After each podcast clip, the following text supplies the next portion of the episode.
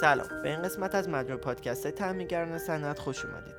تو این پادکست قصد داریم توضیحاتی درباره لاستیک ضد اسید بریم لاستیک ضد اسید یکی از جدیدترین محصولات لاستیکی به حساب میاد که مخفف کلمات ethylene propylene diene monomer است.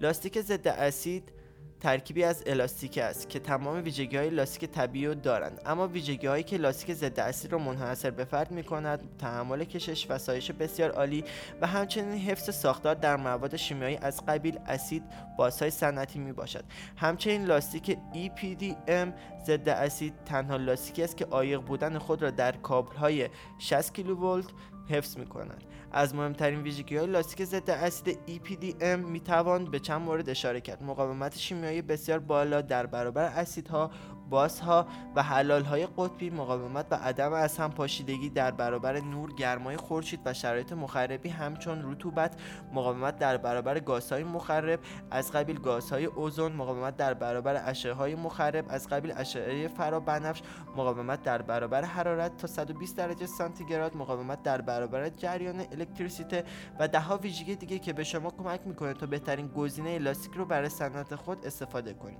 از مهمترین کاربردهای این محصول می‌تونیم به چند مورد اشاره کنیم. کاربردی مورد استفاده در پتروشیمی ها نیروگاه ها سکوهای نفتی صنایع نظامی و همچنین کاربرد در صنایع الکترونیک.